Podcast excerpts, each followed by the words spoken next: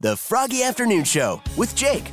Hey, Jake. Here's your Froggy Afternoon Show recap for April 13th. The story for Wacky But True today comes just in time for Easter. According to police, uh, an employee uh, confronted a shoplifter in Brandon, Manitoba, Canada.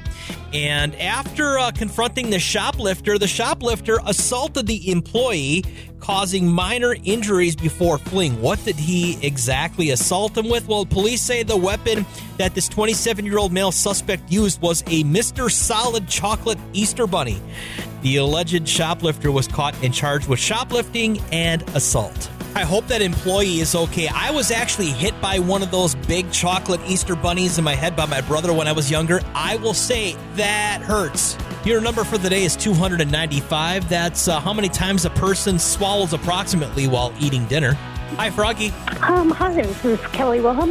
Hey, I'm you glad. called my name? Yeah, I did, and I am so glad you called because I am excited to announce to you that Kelly, I have one hundred dollars for you. Awesome. Thank you so much. What you gonna do with that money? Oh, you know, I don't know. I should pay bills, but I'll probably treat myself to something. You know what? I would do the same thing as if I was in your position. I'm like, oh, this electric bill? Nah. I'm gonna go and treat myself to a steak dinner tonight. yeah, that sounds more fun.